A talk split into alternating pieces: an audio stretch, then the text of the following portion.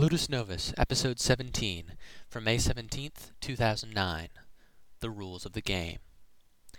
Hi, everyone. I'm Gregory Weir, and this is Ludus Novus, the podcast dedicated to the art of interaction. Today I'm going to be talking about uh, a pretty fundamental idea, some hardcore video game theory and ludology stuff. I'm going to be talking about how I define the term game.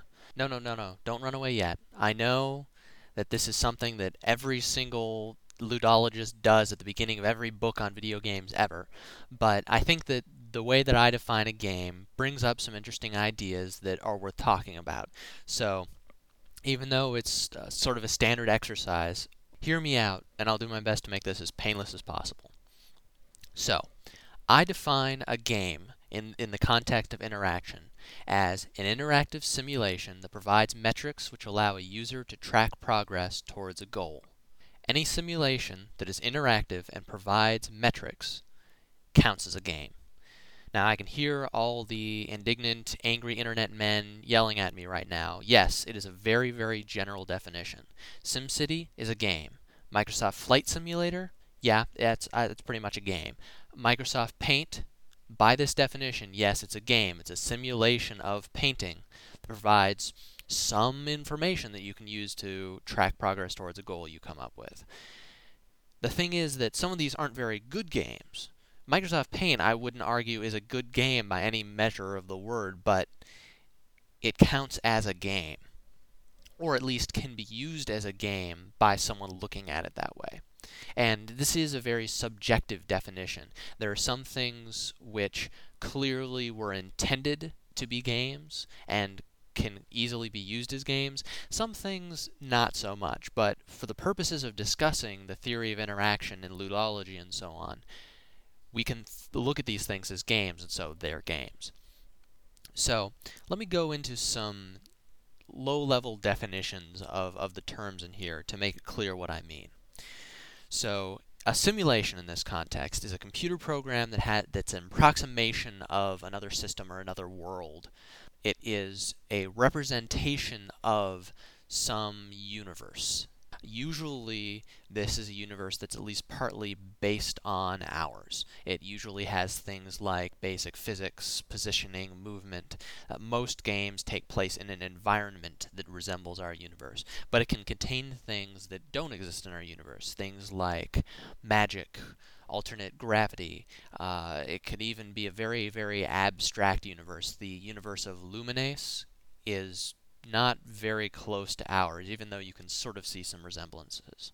So essentially, what a simulation is, at its most basic level, is a world state that is a set of values that describe the current situation in the game world, and a set of rules that allow the simulation to transition from one world state to the next. So, any computer scientists in the crowd are probably seeing that this is very similar to the definition of, say, a finite state machine or another one of those simple computational machines. And that's the case. A simulation is essentially any computer program which describes a world and its states throughout time. Now, it's not enough for something to simply be a simulation. It also has to be interactive, which means that, that the user who's accessing the simulation has to be able to affect the progress of the simulation. And I'd argue that it's not enough to simply change the initial parameters. The user has to be able to modify the simulation as it is running. They need to be able to, in between two world states or during a world state, modify the parameters so that the simulation is changed. Usually, in most games, this is by having the user control an actor within the game world they choose the actions for some character in the in the game. But that's not at all necessary. Uh, God games sometimes have a god character, but at other times you're just controlling vague forces. A game like Tetris doesn't have you controlling a specific character, but you're still affecting the progress of the simulation. This can be turn based interaction in which the simulation pauses while it waits for the user's modifications, or it can be real time in which the simulation occurs and continues progressing whether or not the user is actively providing input. So we have an interactive simulation. The remaining criterion is a set of metrics. Uh, these are also known as gauges, some people call them. I think gauge is a bit misleading because it implies an explicit gauge on the screen or easily available. And metrics can be explicit or implicit. They can be visible or not. What they are is measurements of some useful variable in the simulation. So the the classic explicit gauge or metric that you see is something like score, experience points, what level you've reached, the health of a boss enemy. They're th- numbers that can be accessed that say something important about the game world, something interesting. Usually these are used to form goals, so a score eh, has a goal kind of implicitly in it to get the highest score possible, etc. Implicit metrics are things like your position in a level, the current status of the storyline, uh, how you're doing strategically, whether you're strategically positioned to do well or to do poorly. These are things that aren't said outright as numbers that are visible on the screen, but they can be understood by someone looking at the simulation and examining it. Now, what these metrics do is they allow the user to form goals. Without metrics, you can't track any progress towards a goal. I can say, I'm playing Diablo and I want my character to become an expert musician. So I'm going to do things that I think make me better at music. But since there's no metric to track music skill in the game, the simulation doesn't account for that, then that really isn't a useful goal and wouldn't be formed by the average user who's playing the simulation. So a goal can be formally defined here since we've got this definition of simulation. A goal is a target world state or set of world states. I can say, I want to get to the end of the level. The world state in this case is me being at the position which is the end of the level, or the level indicator incrementing to the next position. That's a target world state, that's a goal. Uh, beating the game is I want to reach the so called winning world state. And using this definition, all goals are positive goals. They're things you want to do. Some people talk about negative goals, things like don't die. I don't count that in this definition as a goal because they can't really be achieved. I, I say don't die, but really then I'm succeeding at my goal every single second I play the game because I'm not dead. So I've succeeded if a game seems to have a goal that is don't die, usually it's really under this this way of looking at it, got a goal of survive as long as possible, maximize my playing time. And that in that case, my target world state is to have either a very high score, very high time, or you could say an infinite time to, to max out the counter, which would be infinity. And then I can track my progress towards that goal by examining my time. And if I'm increasing my time or increasing my score, then I am progressing towards the goal. I'm losing progress if somehow my playtime decreases. So that's what I mean by goal. Having said this, the definition is an interactive simulation that provides metrics which allow a user to track progress towards a goal. That's what I call a game. A video game is one of these in which the simulation is carried out on a computer. Video game consoles count because they're actually computers. A tabletop role playing game, that's a simulation which is being carried out by a group of people with agreed upon rules around a table. A sport generally is a group of people competing in the physical world, but using certain physical constraints to represent other constraints. Soccer is a simulation or an abstraction of a battle or war or some sort of physical conflict that depends on controlling ground. And I'm sure with proper creativity you can come up with other ways for these simulations to take place. So this definition of a game leaves out several criteria that are often used to define games by, by other people. Uh, for example, games don't need to be competitive. You don't need to have an active agent that's working against the player. Conflict is inherent in, in the challenge of trying to achieve a goal state. I don't need someone trying to prevent me from achieving a goal in order to feel this conflict and and have this effort towards a goal because just figuring out how to use the rules and manipulate the simulation is enough. Games don't need to have a lose state or a win state.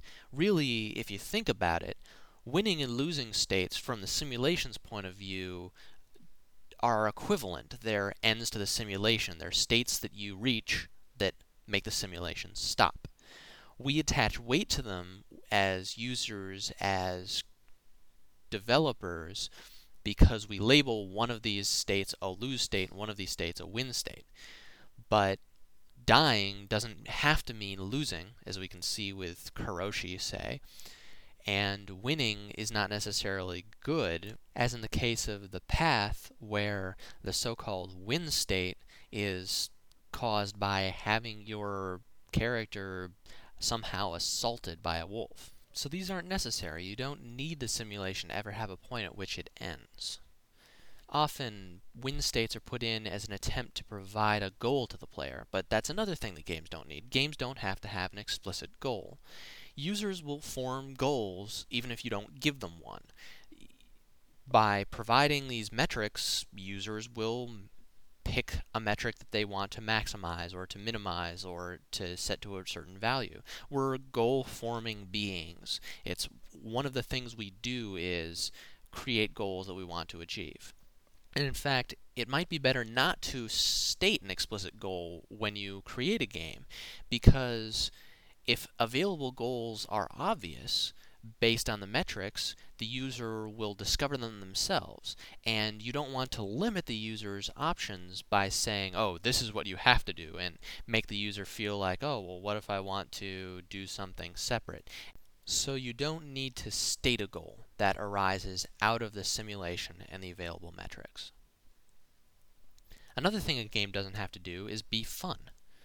A game that is fun, that is entertaining, will be more engaging. It'll be easier for the user to get to their goal. It will be easier for them to stick with the game.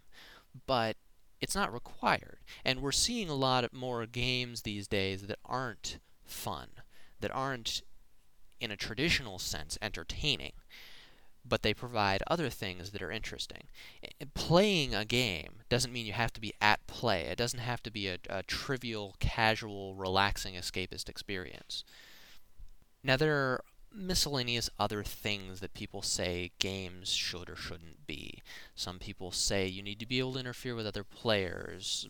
People put limits on the medium that a game is implemented in. But really, I think that when you've got this basic definition that I've laid out, you've got a game. And anything else puts needless limitations on the developer. As long as you create an interesting simulation that is interactive and provides these interesting metrics, you've got a game. The trick to making a good game is by making each of these qualities interesting, engaging, and somehow aesthetic or artistic.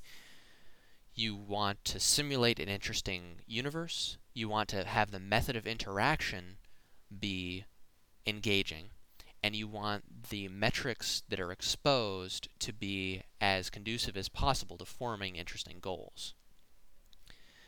All of the other elements of a video game arise out of these fundamentals. Gameplay is simply the method of interaction. Story the player will create based on the events that are taking place. Humans, sentient beings, are great at forming stories. We can put together a sequence of events and make a story out of them. It's fine to have an explicit story in the game, but it's not necessary. It'll show up on its own anyway. So that's what I think of when I think of a game. That's how I define it. I think that looking at games this way lets you open up your perspective as a developer and as a player and stops you from laying on crutches like explicit goals, like competition, and lets you be more creative. Sure, a lot of the time it's good to have some of the more traditionally required elements of games, but I think that developers and players should understand that these really aren't necessary. So I'd be really interested to know what you as a listener think of this definition. If you want to argue with it, if you've got a different, better definition, or if you can pare it down even further, that would be really cool. Uh, give me comments on my website, ludusnovus.net. I'd really like to hear whatever you think about this topic. So that's all I have to say for today. This is my second podcast in two weeks, so I'm feeling pretty good about that. And uh, let's hope I can keep this up. So thanks for listening, and I'll see you around. Ludus Novus is published under a Creative Commons Attribution Non Commercial Share Alike 3.0 license. That means you can do whatever you want with it as long as you don't make money off of it and you release any derivative works under the same license. Have a great day.